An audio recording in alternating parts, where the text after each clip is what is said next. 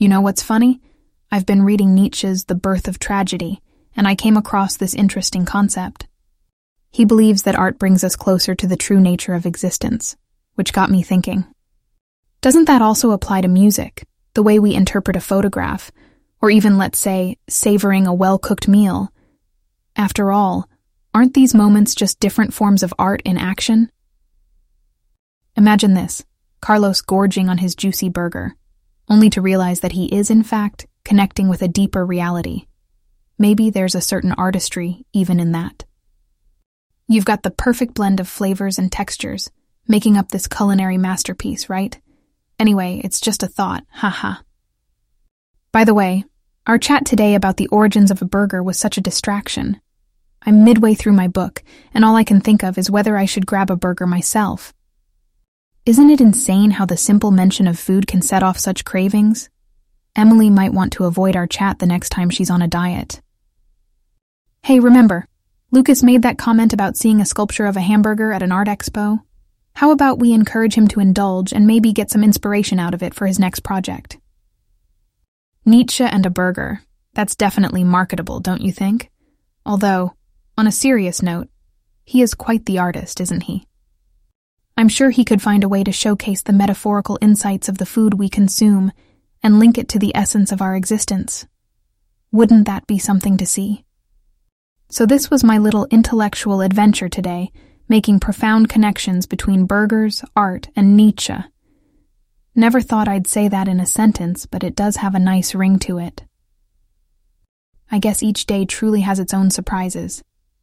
Anyway, I feel like taking a break from my musings and maybe give in to my temptation for a late night snack, perhaps a burger. And you're not making it any easier for me with those chat messages, you know. You won't believe where I was at today. Jake and I visited this enchanting old cathedral, expanding my photo walk series. The architecture was just mind blowing. You know, there's something about these vaulted ceilings, the intricate stone carvings, and those glorious stained glass windows that are totally magnetic, right? Just wait till you see the shots. I somehow managed to capture the beauty, I hope. Isn't it curious how every structure has a story behind it? I was joined by Sarah. She's a local historian. She fascinated us with all the tales associated with the cathedral. Mystical, haunting, and quite thrilling, to be honest. Just like a real life suspense novel. Plus, speaking of art, I saw Emily attended a sketching workshop today. How amazing is she with all her versatile craftsmanship? I'm so excited to see her minimalist architectural sketches. Makes me think, are you and Carlos planning on polishing your hidden talents anytime soon? Actually, Carlos hit us with an intriguing question today. He asked, Why do most churches have steeples? Got us all pondering, I admit. He then shared it was about getting closer to the heavens. Pretty cool, isn't it? Gives a whole new perspective to look at these steeple infused silhouettes next time. Hey, you remember the other day we were discussing Nietzsche?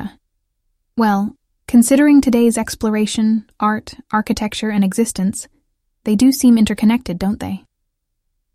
Like a holistic view, perhaps? You know, I've been giving it a thought. Every minor detail, like the curvature of a guitar, the texture of a well cooked meal, or the subtle lines of a building, aren't they revealing an essence of existence in their own unique ways? Maybe every time we create or appreciate an art form, we're connecting with the underlying reality Quite profound, huh? Oh, and our mention of food the other day, still convincing myself to not make a late night snack run. It's not an easy feat, I tell ya. Anyway, I should head off. Want to sit down and go through the snaps I took today. The intricate friezes and window patterns are waiting for me to explore. So, until our next round of ethereal discussions, catch you later. Guess who explored the cosmos last night, or as close as one can get anyway? No, I didn't suddenly become an astronaut. But trust me, the experience was equally thrilling. Managed to persuade Mike to embark on a celestial adventure at the city's planetarium. You know my love for everything astronomy. Imagine stargazing on a romantic date. Quite the fusion of romance and personal interest, don't you think? What a fun filled evening it was. Space, stars, and a potential romantic interest. Who could have asked for more? It was such a trip, gazing at the infinite cosmos, pondering over extraterrestrial life, black holes, and you know how absorbed I get with intergalactic travel theories. But here's the surprising part, Mike. He indulged in all the whimsical space talk. Believe it or not, we ended up having a mini debate about the practical applications of string theory. How can a date get any better? Remember when we used to have these midnight philosophical discussions in our dorm rooms back in university days? Well, imagine that scenario, but under a dome of twinkling stars, with a dash of romantic flutter. My crazy gang, the terrestrials, had quite the laugh when I shared the cosmic night adventure. Carlos even went on a hilarious expedition of his own, which involved the odds of dating an alien. Can you imagine? Trust him to find tech in the most non tech of places. And Emily, bless her, she creatively typed it in as Love Lion. Lucas being Lucas added the spy angle with Mike being an alien in disguise. Those two refused to let me live. You know what's interesting? This whole idea of shared interest dates has made me realize it's actually a pretty cool way to connect on a deeper level. Not just talking about trivial things, but our passions, our fascinations. It really brings forth a different kind of compatibility. Plus, you can't underestimate the intellectual stimulation. I mean, wouldn't you rather discuss quantum physics than the usual chatter about weather or food? Speaking of food, my temptation to grab a late night snack still hasn't diminished despite all the space chasing. I blame you and the gang for that. In fact, our entire Burger Art Nietzsche discussion has warranted a craving. Well, my universe needs me now. At this very moment, my universe being a pile of pending emails, sigh, and maybe later, I'll stare at a real night sky from my window. Perhaps with a snack in hand, who knows?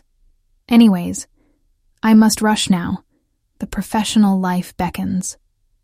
Until later, Space Cadet.